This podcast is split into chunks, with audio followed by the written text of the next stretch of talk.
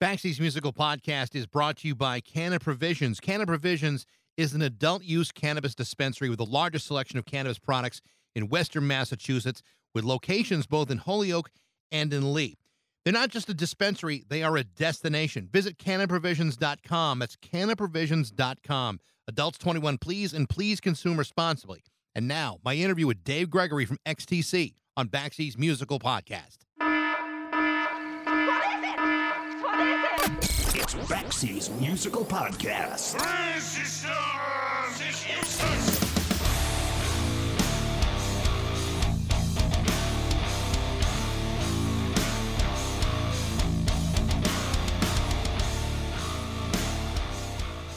I don't know if any of you have noticed, but I've made no secret of the fact that my favorite all time band is the band XTC, obsessively so. And while the temptation to only talk about XTC during this podcast is pretty damn strong, I have chosen to spare you all of that.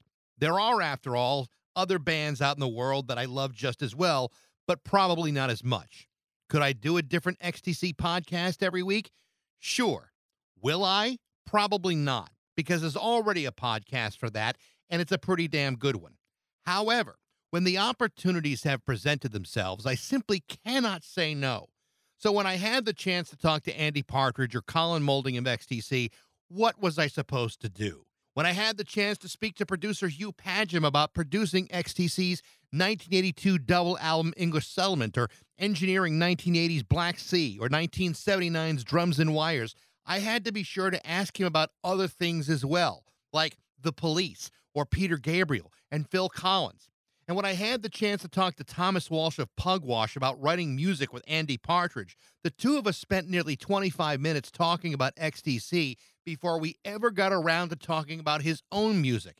And we never got the chance to talk about the music he recorded with today's guest, XTC's guitar wizard, Dave Gregory.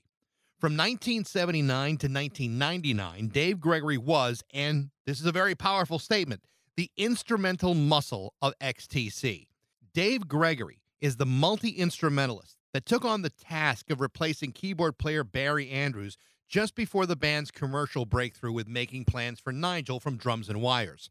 From there, XTC would embark on a punishing schedule on the road until 1982, when Andy Partridge abruptly retired from live performances.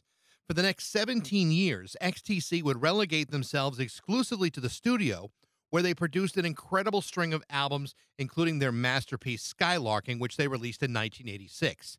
Dave Gregory was an essential centerpiece in actualizing the genius of the band's two primary songwriters in Andy Partridge and Colin Moulding. And with his incredible skill as an instrumentalist and arranger, it's hard to imagine what the band might have sounded like without him. And so it was my pleasure to finally get a chance to speak with Dave Gregory from XTC on Baxi's musical podcast.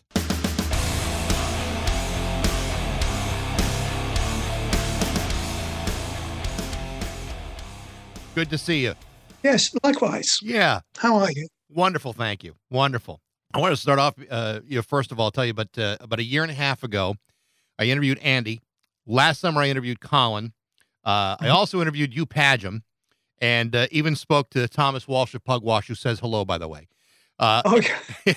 and all of it in preparation to finally get a chance to speak to Dave Gregory. So I, I, I think Oh, I'm yes. finally ready to finally talk to the muscle behind XTC. So Welcome. I like it. I like your I like your style already. well, you know, it, XTC has always been, I think, from the the very moment I heard them, im, im, a band that immediately connected with me. And uh, it- I mean, we're going back to Black Sea was really the, the first album that that I heard, and and just fell in love with it. And and even to this day, I think what's really unusual about this band is, even to this day, there are still things within those songs that I'm hearing for the very first time. And I, Mhm. I don't know if it's the complexity of the of the songwriting, but I think as it relates to you, when I hear your guitar work and your arrangements and and how together you and Andy were able to play off each other, you don't hear that with any band, at least to not that level. Tell me a little bit about you know working with him just on, on a on a on a purely musical level. it was kind of a learning process for me in a way because I'd come from being kind of lead guitarist, quote unquote, in most of the bands that I've been with, uh, and uh, the band I was in prior, immediately prior to uh, joining XTC, was a guitar-led band, and I was sort of basic. It was just you know guitar, bass, drums, and vocals, and that was kind of. I'd always seen myself as, as I say, quote unquote lead guitar. and so when I um, when I actually went to uh, audition with Andy and the band, I suddenly had to think, well, now, hang on a minute. I'm just uh, Johnny come lately here. I've got to just step back and um, be led, really, right. be led into how how to think about this new concept of uh, having uh, a principal songwriter and uh, and someone who also plays great guitar, or who actually plays a very individual fantastic guitar style that I somehow have to be complimentary with slash two. Right. so there you go. I had to rethink my whole approach to guitar. Um, it was always uh, we always had this idea that we wouldn't fall into the usual rock cliches. I mean, this is the thing about Andy he if if he thought that anything that he came up with had been done before, he'd he'd throw it, he'd kick it into the long grass and he'd move on. You know, there was just no way he was going to go the rock and roll route or the blues route, all the sort of guitar-based band cliche stuff. That was never going to be happening with us. Because really, he was, he was a songwriter. You know, he was using his guitar as a, a tool to help him write songs and to create music, obviously. And so uh, I had to fit in with that. And in fact, it wasn't that difficult because the songs were so great. You'd have to be a bit mess them up, frankly. um, and Colin Moulding, you know, he had a great his bass playing. Never, I, I don't think, has ever really been properly recognised as part of the, the musical uh, framework of XTC. It was hugely important. He had a very individual style, lots of melody, lots of alternative kind of playing that most bass wouldn't occur to most people playing bass. So we all approached it uh, with an idea of forming something. We didn't overthink it. That was the other thing. You know, it wasn't like we uh, we sat we sat for weeks in rehearsal deciding what work might uh, what what was going to work and what wasn't. It was all uh, kind of yeah. As soon as it sounded good, we'll leave it that way, and then when we get to the studio, if we think of anything else, it's better. When you when you joined the band, and obviously you, know Barry Andrews a pretty charismatic guy, and and people looked at him as being as strong an individual in that band as maybe anybody else, maybe even as uh, almost as strong as as Andy. And you step in there. Obviously, Andy had a reputation as a songwriter, but what would happen in the next couple of years drums and wires, you know, Black Sea, English settlement, is you're starting to see the development of somebody in a pretty rapid period of time. Did you understand the level of which he was operating on or had the capabilities of operating on just as a songwriter? Not when I first joined, no. Uh, he was always very, very gifted. Uh, and I always had respect for him, not just as a songwriter, but um, as an artist. I've seen his drawings and paintings that he did as a kind of hobby, and they're uh, professional standard, really high, high level sort of graphic art stuff, you know, and with the humor as well. and some of it, I can tell you, was was pretty cruel when he started doing caricatures of the band. you know, they were merciless, but funny. You know, you couldn't get, be mad at him because they were just too good. So I always knew uh, of his ability as an artist, and that was reflected as well in his songwriting and his music. But the way he developed as a songwriter, you have to remember. You know, they, they they kicked off their career with this with this daft song called Science Friction, which had, they'd been playing in Swin, around Swindon for the previous three or four years. It's, uh, I think it predates the Helium Kids. It goes way, way back. And then finally, that comes out on this EP uh, as their first release, uh, having signed to Virgin in 77. And it was exactly, it was just like, well, we've been hearing all these songs for the last three or four years around town. Finally, they've got them on record. Isn't it great? But I never imagined that um, I, I could never predict how far he was going to go with that uh, that thread of originality because that's that's really the, you, you, can't really pin down what his influences are as a writer um, other than you know sense of melody. Both him and Colin both had really great ears for melody, and that comes from their love of uh, the Beatles and the Kinks, particularly, and all the all the Britpop bands from the '60s, really, that we went to school listening to. But I, like I said, like you know, when you consider that the guy who wrote Chalk Hills and Children is the same man that wrote Science Friction ten years earlier, that's quite a quite a giant leap, really. I agree. You know, I I saw the uh, the documentary that came out a couple years ago. Uh, this is pop, and it was released here in the states for a, a period of time, and then you know, unfortunately, it's almost impossible to find now. But it's it, it's a really good documentary in the sense that there are very few bands with that kind of story. You have a guy who is uh, a pretty dominant member of the band. The first hit comes from the guy who is quieter but equally as talented, and then all of a sudden, yeah, there are major changes going on. Things that would normally break up most bands. I mean, the the idea that you know jealousies could have played a part in Colin being singled out as, as writing, you know, the singles, but that Andy would write everything else.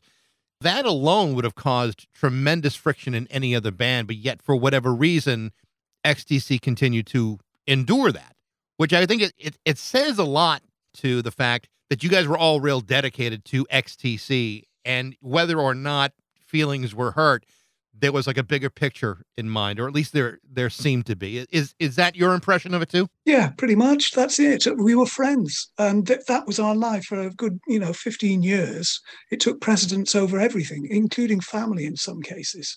So you know, it was like every time that was all we thought about. At least I can only speak for myself, but I'm pretty sure the other guys were writing every hour they had in their spare time. I, I often wonder how they were able to come up with so much stuff even though you know we'd been off the road after 82 actually it's at, yes in fact it's 40 years ago this month april that we that xtc's flight from la signaled the, the very end of the touring unit yeah. and terry chambers departure. But um you know they they just kept coming up with the songs. That's what kept us together. It was a shared sense of friendship and uh, a, sort of local brotherhood, you know, because we were just from this little town in the West Country. Like you say, no other band had that kind of structure. It was it was the weirdest thing, but I can only put it down to the fact that there was always music to work on. There was never any shortage of material. Uh, yeah, there was a lot of friction. There were a lot of arguments and, and nastiness occasionally, but you know, you kind of it's just just life, isn't it? You know, you get over it and move on. And uh, what what's the next song going to be? What's the next album going to sound like? What are we going to? Who are we going to? Who's going to produce it? Who's going to drum on it? You know, right. all of this needed thinking about, and it occupied most of our time.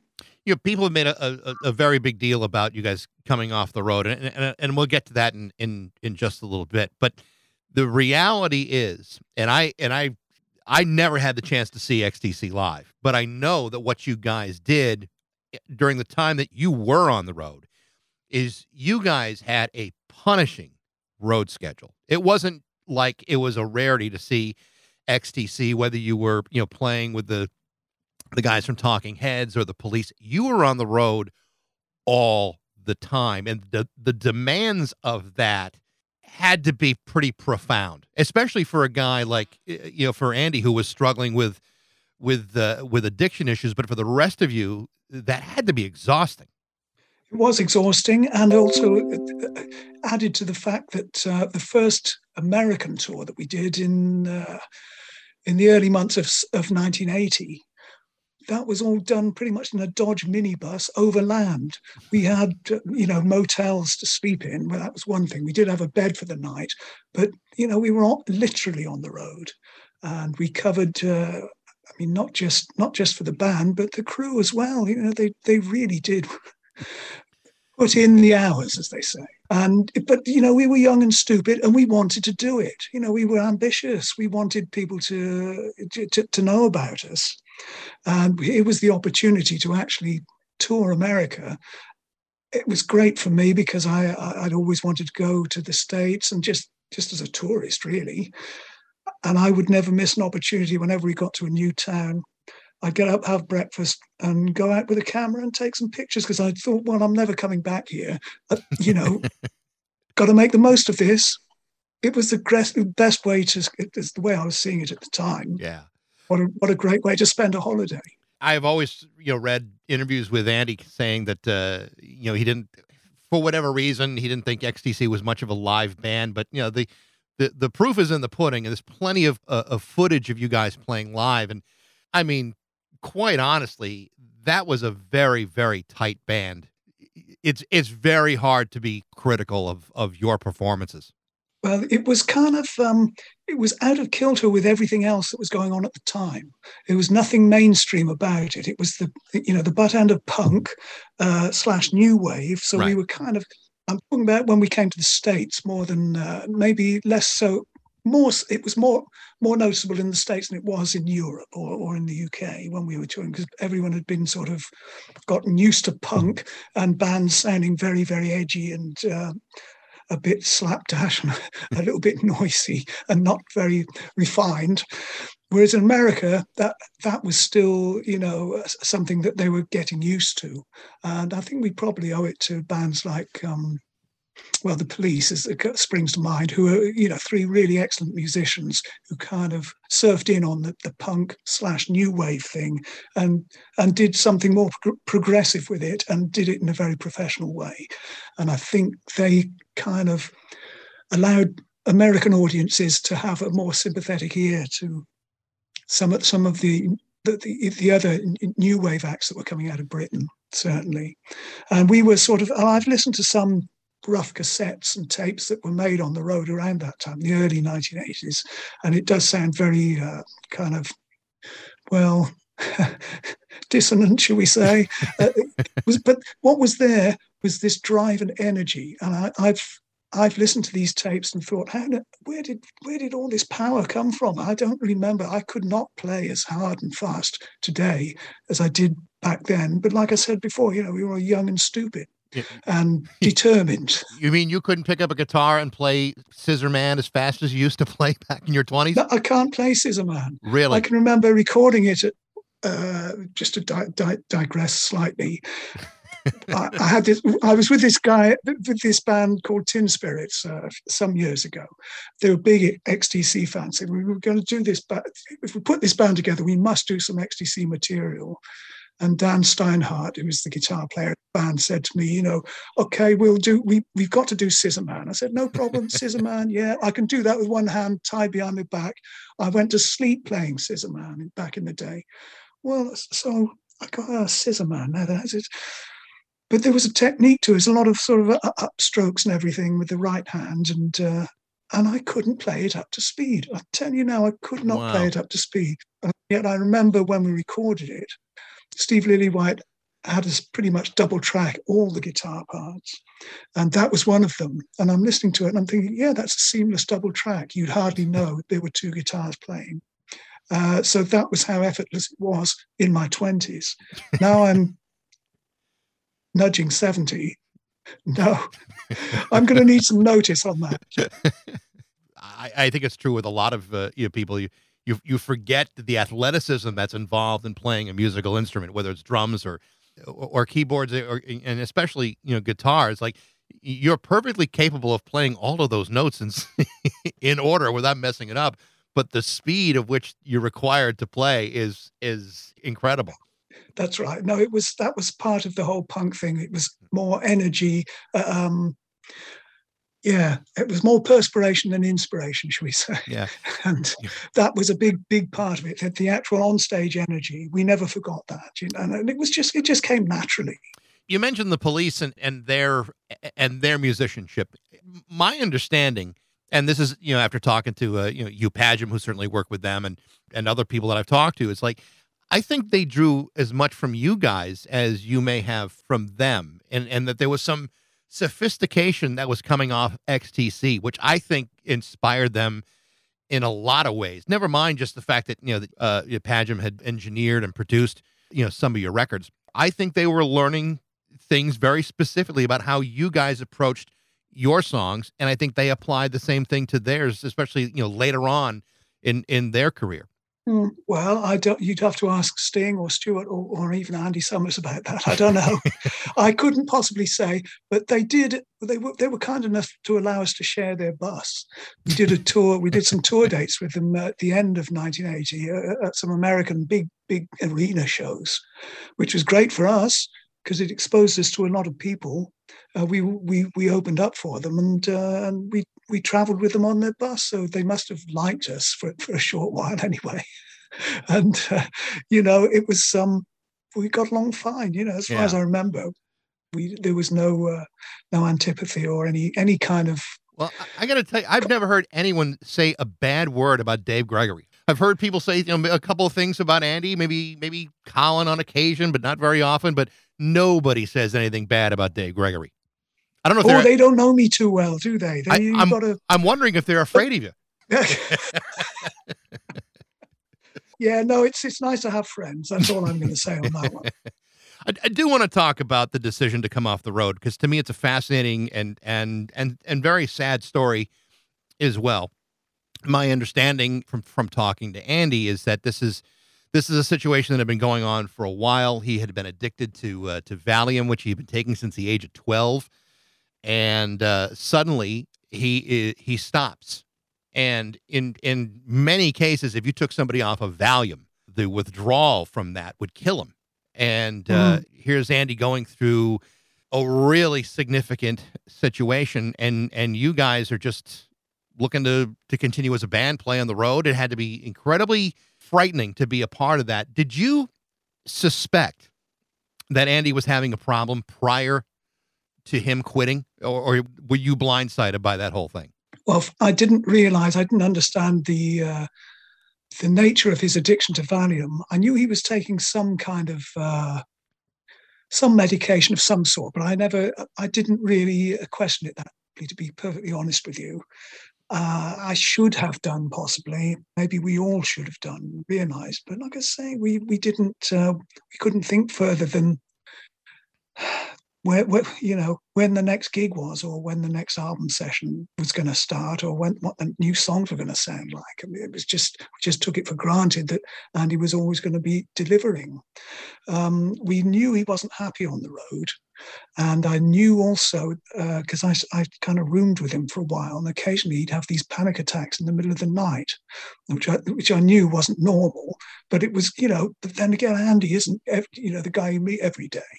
He's he's he's sort of I always knew he was a little bit odd, but I had no idea that uh, you know what what was causing this, and maybe that's what the medication was for, is to help to stop these panic attacks. So I knew that there was something amiss, but I didn't realize how serious it was. By the time he decides that he can no longer do this, he can no longer perform or or tour, as a guy that that's working that close to him, what was going on in your head as far as you know the future of your of your career that had to be you know remarkably frightening on one you know one hand here's your your partner and your friend struggling with something really significant but on the other hand we're talking about your livelihood as as well that's that's a that's a pretty heavy burden to shoulder for for a young guy Well, you know, we didn't really have what you'd call a successful career.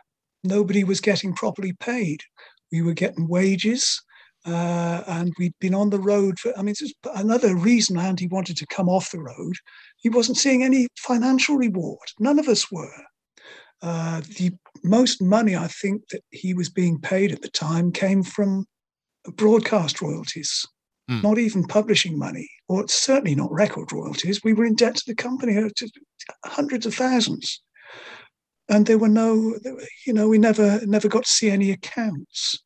And we were doing all this road work and everything, and it, it's the it's the old story, you know. Uh, it's just what happens to every single band. Most bands find out about and do something about it. We didn't. We just kept going as though nothing was happening.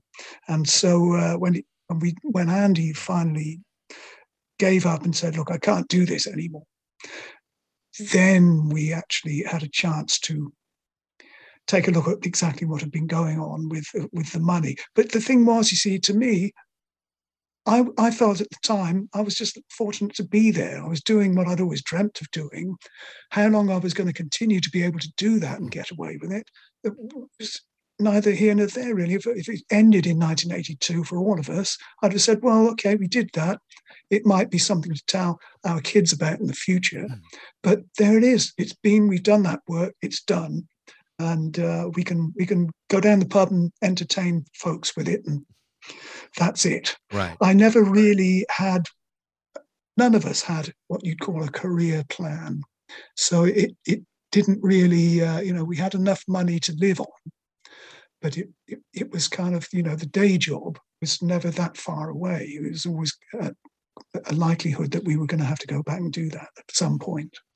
Uh, fortunately, Andy, for all his problems, never lost the need to continue to create music and write songs. And I remember him saying at the time, you know, look, I, am really sorry this has had to happen. I can't do the touring thing anymore, but I don't want us to break up. I'll keep writing songs if you're happy to just make records. If we if we can carry on making records, let's see how long we can do that.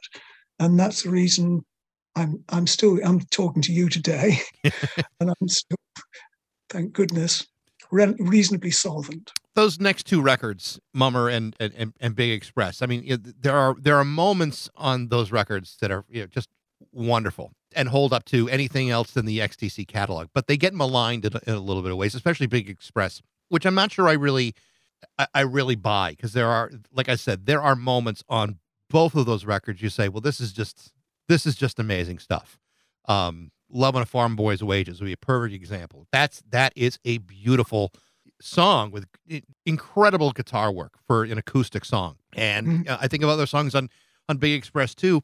It's fascinating to me that the thing that winds up changing your fortunes is the Dukes of Stratosphear after that because it's on one hand it's it, it's a lark, but on the other hand, on the other side of the equation is this brilliant you, know record uh the 25 o'clock every part of it is just so well done and so precise and so so earnest. I thought it was the most incredible thing I I had ever heard any band attempt to do, and I and I still I still hold to that. Well, that's brilliant because uh, we love doing that, and I think the fact that uh, neither Mummer nor the Big Express sold in sufficient quantities to to change our lives, and certainly didn't go down that well with the record company. Um, you know, we found ourselves, I'm sure you've heard the story anyway, we found ourselves with a, with some stu- uh, a bit of time before Christmas of 84. John Le- we had John Leckie on standby, who, who was, you know, going to work with Andy on this other project that had been cancelled. So we had some, they, they, they both had spare time. And uh, Andy had been talking about doing this psychedelic send up EP for years and years, even before I joined the band. It, he, he, he pitched the idea to me. Um, so he said, he said, look, I've got um, John thinks he can find a studio for a couple of weeks. That's enough time to do an EP. Uh, you fancy doing it? So we just said, well, all right, yeah, why not? We're not doing anything else. We can't promote the Big Express. Uh, we can't, uh, you know, there's nothing, nothing else going on until the next recording budget comes in let's go and do it. So yeah, that was, uh, and it was a case of just finding all the stuff that we loved listening to as kids, going to school, you know, yeah. this, uh, and uh, being there when the first blossoming of that whole psychedelic period uh, of British pop happened in 67, 68 where people were using sitars and mellotrons and uh, experimenting with Indian instruments and all the all the silly stuff and the Pink Floyd studio tricks and all that kind of all of all of the the Syd Barrett, Barrett the Barrett era of era of Pink Floyd was really that was one of the touchstones. But yeah, no, it was just a, a real lark, a good good fun. Yeah, and I was amazed at how uh, how well it turned out. It sounded like it was the and and I may be wrong about this. It sounded like that was the Dukes of Stratosphear was the first time you guys were having fun again. Like not to say that the other record, that the previous two records were not fun or they had had their moments, but it sounded like you were taking it very seriously back then. Like there was a lot on the line. But here, you just it, it, it all stripped it down and said, you know, to hell with it. Let's just have a good time, and that's what it sounded exactly. like. that that's exactly how it went and the, and we um, it's the most fun I'd had in, in the studio since Drums and Wires because that was that was great for me. It, was a complete novelty making that record. Yeah, we were just feeling our way as um, as players together and just finding out what we sounded like as a new band. And now here was this other band that we were experimenting with, trying to become, and and it was just there was just no pressure like you say there was a lot of pressure on us uh, as i say with two I won't say failed albums behind us, but albums that were not seen uh, that hadn't done our career any favors. Really, we were trying, kind of treading water. Right. Plus, of course, we'd lost Terry Chambers, who was a big part of the original band, huge part of it. So we were having to, you know, acclimatize ourselves with. There was nothing wrong with the way we loved Pete Phipps drumming. I thought he was a great drummer, and he fitted in. He was a really nice guy. He was he was keen. He was he, he was up for the gig and he played really well and we all got along and he was it, but again you know the thing is i think perhaps knowing that we didn't have to go out and reproduce the songs live meant that we got a bit maybe a little bit lazy and um, overindulgent possibly. Uh, i don't know don't know what it was because i don't think there was that much wrong with the songs themselves. No i don't th- i don't think so either and and i think you know i mean you can make the argument that uh, the Dukes of Stratosphear were probably more overindulgent because you were taking, I mean, you you were throwing everything into these songs, every possible trick that you could possibly try to recreate that psychedelic sound was used in in this EP. It was you know, to me, if you want to talk about indulgent, thank goodness it was because it came up with a brilliant, brilliant effort uh, by you guys. Well, the, the difference between um, the Big Express and the Dukes was the fact that we had a little rule. We said, look, what, how they would worked in 1966 through to 68 would have been, you know, the record company would have allowed them three hours to do everything.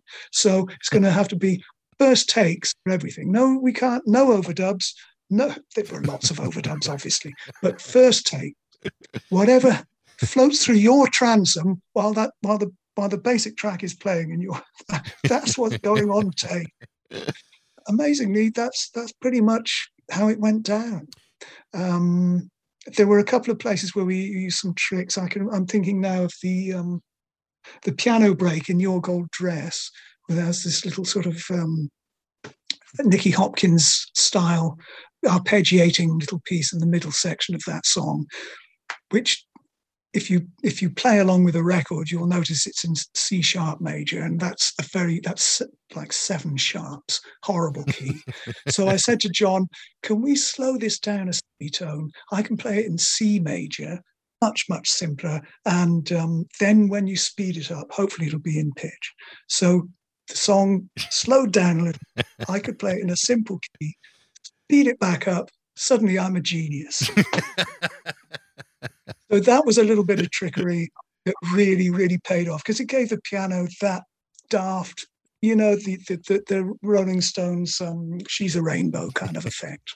Do you think that skylarking could have happened had it not been for the Dukes of Stratosphear?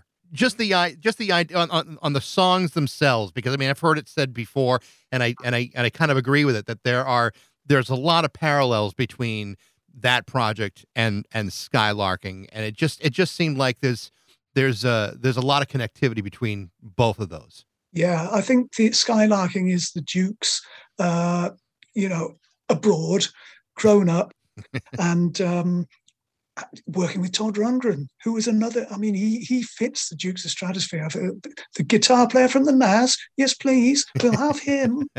and so, um, Yes, you're absolutely right. And I'd actually sent Todd. Uh, we met Todd Rundgren went one on tour in '81.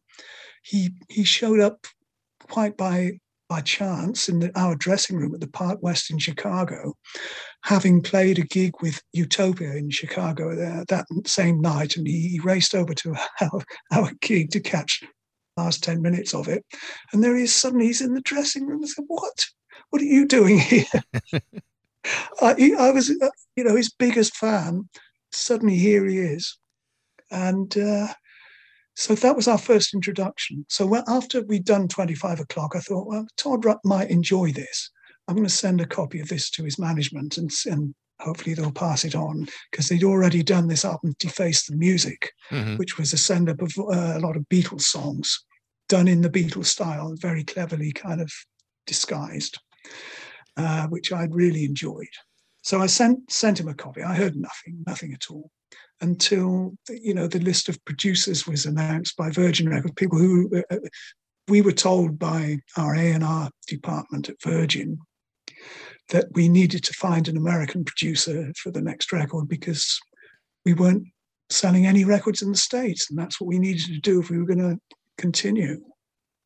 So when Todd Rundgren's name came up, that was it. Game over. I'm sorry, you can send the other guys home. Yeah. We've got to work, do this with Todd. This is our one big opportunity. There's been a lot written and a lot said by by all of you. Uh, you know, Andy in particular about you know what went on in the studio, and it. I mean, obviously, this is like a situation where you have two alpha males and you know two attack dogs going after each other at the same time, and it just seemed like it was it was destined to be difficult, but yet the result of it is uh, just a remarkable record in in in Skylark. I, I, I told Andy the story when I uh, when I spoke to him that when my kids were were really young and I, like real real young and they would cry and uh, you know they were upset or whatever I would I would pick them up out of their out of the crib and I would sing to them two songs one was uh was Beatles uh you know here there and everywhere and another one was like a lullified version of earn enough for us Ah, which you would not think would be a, a great lullaby, but I mean, it's how I felt. It and it always. I told Andy, you know, his music always put my kids to sleep. So, um, but oh, well, that's a great story yeah, and and because I can hear the, the the melody of it.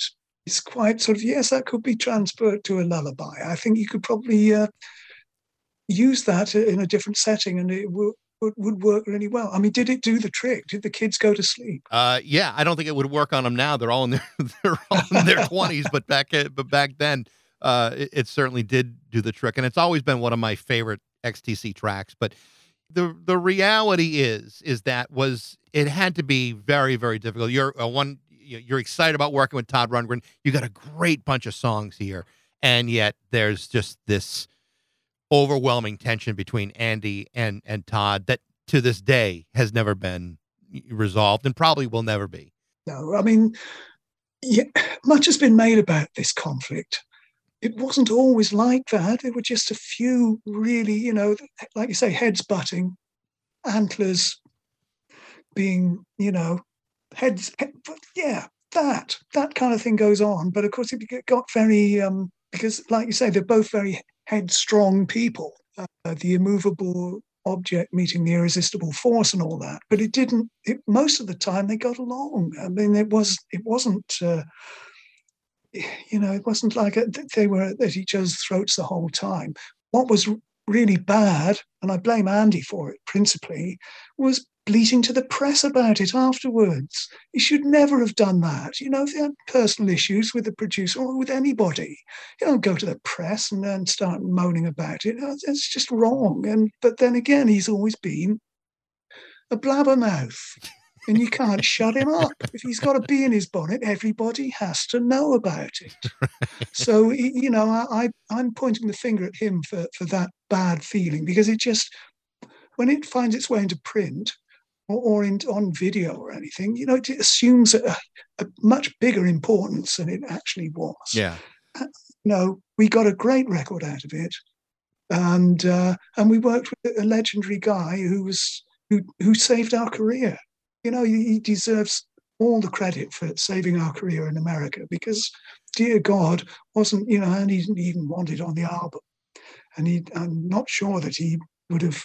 You know, had anyone else suggested we get a child to sing the opening verse, he would have, uh, you know, told us what to do with that idea. but Todd pushed it through, and um, and that's what kind of broke us broke us in the states. The uh, the documentary we talked about, This Is Pop, shows uh, Andy trying to describe uh, his his process of writing songs, uh, the synesthesia, where he's able to connect one sense to to inform another. So he sees music and associates it with a, with a color or a number or whatever it may be, some visual. uh, that comes to it. And he uh, he showed it uh, on the the documentary, and he and he kind of did it when uh, when I talked to him. It, you know, a, a lot gets made about that kind of thing. You know, Brian Wilson has that. There are other writers that have it, and you hear the word tossed around, and I don't know how you feel about this, but you hear the word genius being used in association with Andy. Do you see it that way? And do you see him as a genius as a result of what he has been able to to come up with? I think genius is one of these overused words.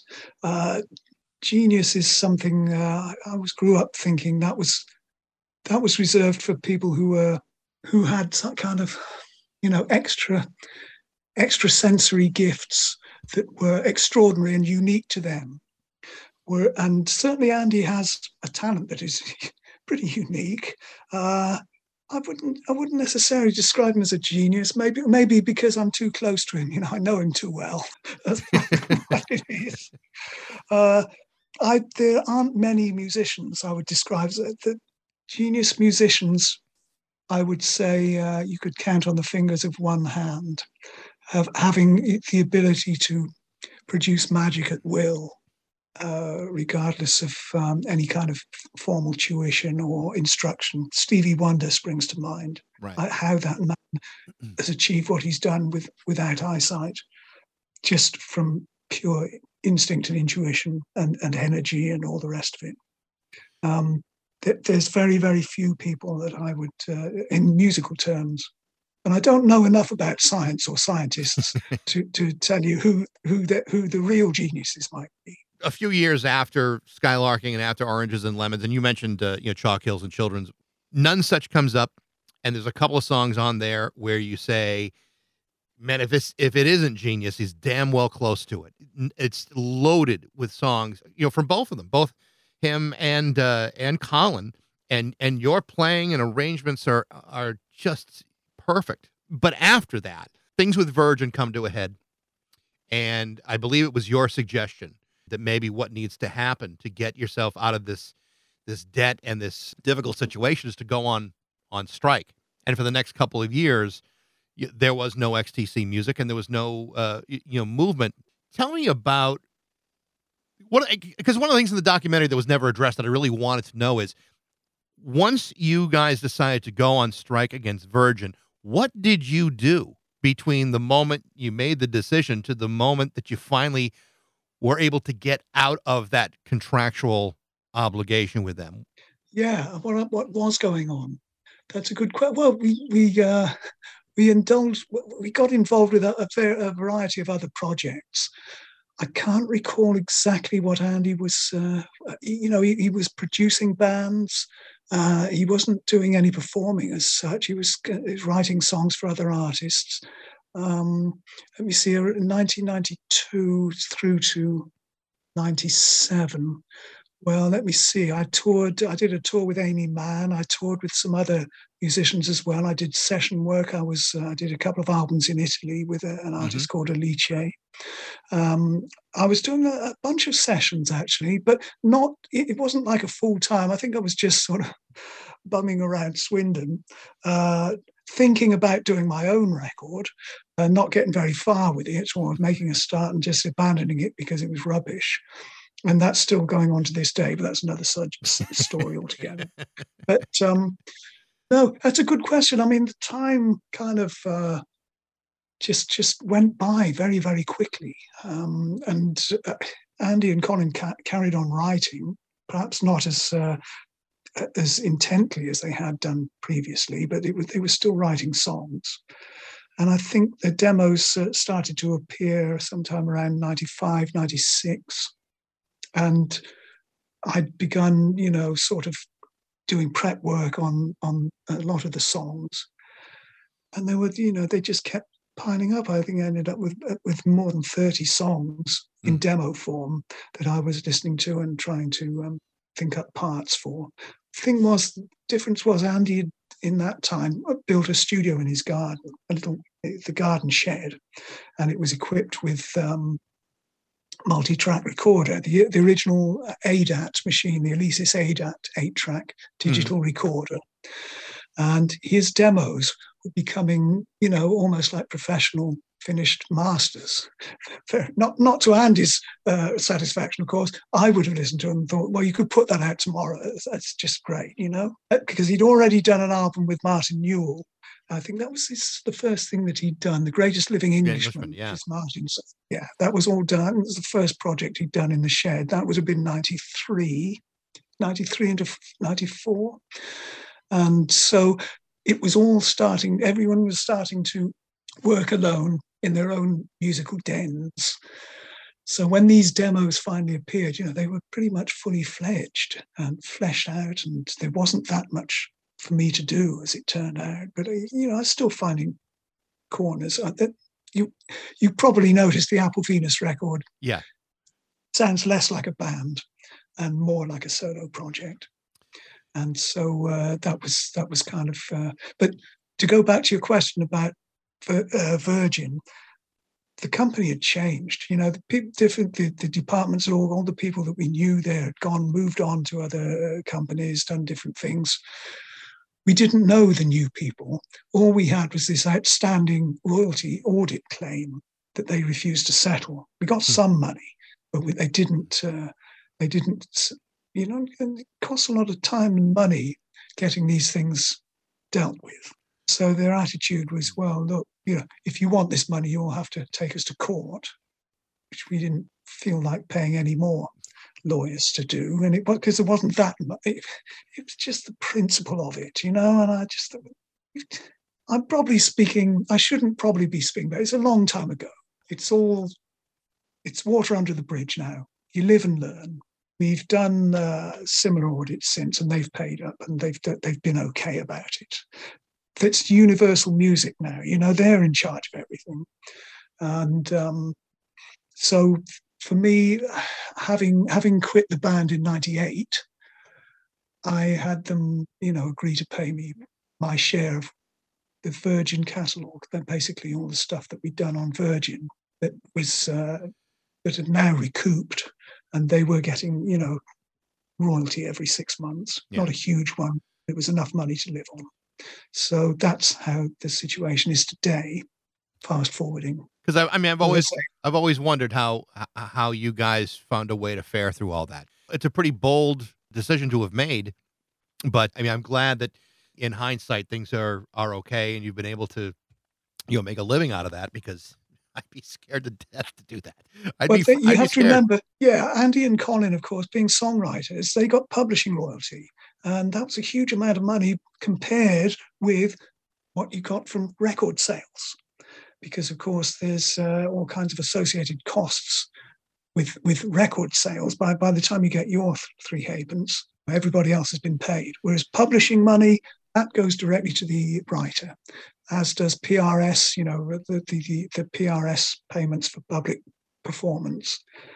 Um, now, as sidemen, we get a, a share of what from, from this company called PPL. We get paid a royalty every, uh, it's 40, I think we get paid. We get a little bit of money for, for broadcast royalties, which helps, which helps a lot. But I didn't have a family to feed, you see, so it was easy for me. It was just me. Mm. I didn't have a wife and kids to look after, and I was also living rent free because, uh, well, I'd lived in a tiny two up, two down house in in the town centre in Swindon for 15 years. It cost me, you know, I, I'd got the mortgage paid off just yeah. before this awful nation began. You, all three of you, still live in Swindon. You know, Swindon is a is a is a good sized town, but it's not so big that you don't occasionally must find yourself in the same room together. I don't, I don't know if if you ever bump into Andy or or Colin, or does just that simply not happen? No, I haven't seen Andy face to face for about must be 12, 13 years now. Really? They occasionally exchange emails, and they're reasonably civilized and friendly. Colin, I don't even know where Colin lives. I know he lives somewhere on the other side of Swindon, um, in the village, but I, I, don't know where he lives. No idea. I, I, know you must get you know hammered all the time about the idea of you know getting the band back together. And and when I talked to Colin, I think he just I think he said it probably more concisely than than than anyone, and and basically said when you've spent your entire life doing as much as you can on one project at some point you just say, I, "There's no there's no appeal in doing it anymore. I've done all I can do." And I think with the kind of you know personalities that the three of you you know have, you you it would have to be just purely about music, and everything would have to be cast aside. But I don't think Colin's got the. I think he feels like he's getting too old for this, and you know, I you hear all the time about Andy still working, and I think you know even you're kind of in a in a semi retirement situation. In your view, I mean, what would it really take to do it? I mean, to, to get to do XTC again, yeah, I can't imagine it ever happening because, um, well, as you probably know, Terry Chambers is now out on the road with uh, with EXTC. Uh, he's got three found three guys uh, who are happy to pe- play XTC songs. They've just done a very successful uh, tour of American clubs. yeah, They've just got back last week. It all went very well, and I remember I did went to Terry uh, invited me to come over, come down for a jam. This was about a year, eighteen months ago, when he was thinking of putting this band together, and uh, Steve Tilling was there, and a couple of other guys who, who are no longer with them, uh, and they just said, well, well, just for old time's sake, come down and have a have a play, you know. So I I went down, took a guitar down to their rehearsal room, and we ran through a bunch of old songs for the first time. I first time I played with Terry since he quit, you know, yeah, and um, it was it was okay. But to be perfectly honest with you, by the you know, they said, "Well, do you, do you think it's worth going out and doing this a second time, and you know, and having another having another bash?" And I said, "No, I just haven't got the love for it now. I'm Yeah. sorry. this has been fun." Uh, for old time's sake. because he because he I wanted think- you to do Scissor Man, right? well, that's right. That, actually, that, that was one. I think I managed to talk my way out of doing it. but there was most of the stuff from a lot of drums and wires and Black Sea stuff Yeah. and settlement as well, which were all, um, you know, I, I, most of them I could I could just about struggle through, yeah, and I knew that I could play them if I'd if I'd allowed myself enough time to practice and be prepared. It's whether I wanted to do it, and frankly, I didn't. Well, Dave, I got to tell you, it, it's it's been a real pleasure to talk to you, and and uh, again, it, it it's one of those things where uh, I'm I'm glad I got Andy and Colin out first because really this is this is the interview I wanted to do. Uh, but no, oh it, yeah. it's uh, it's a it's a real joy to talk to you, and I and I appreciate you taking the time today. Thank you so much. Well, thank you, Mike. It's been a pleasure. Good to talk to you. All the best. You too. Look, I'm not going to make any promises, but one of these days I may get around to talking about XTC again. I thought you should know. Thanks for listening. I hope you enjoyed it. Feel free to share it, subscribe it, like it, review it, tell all your friends about it. You can email me at backs at rock102.com. I'd love to know what you think. Thanks again to Canna Provisions for their support, and you can support them by going to cannaprovisions.com. We'll see you next time on Backseas Musical Podcast.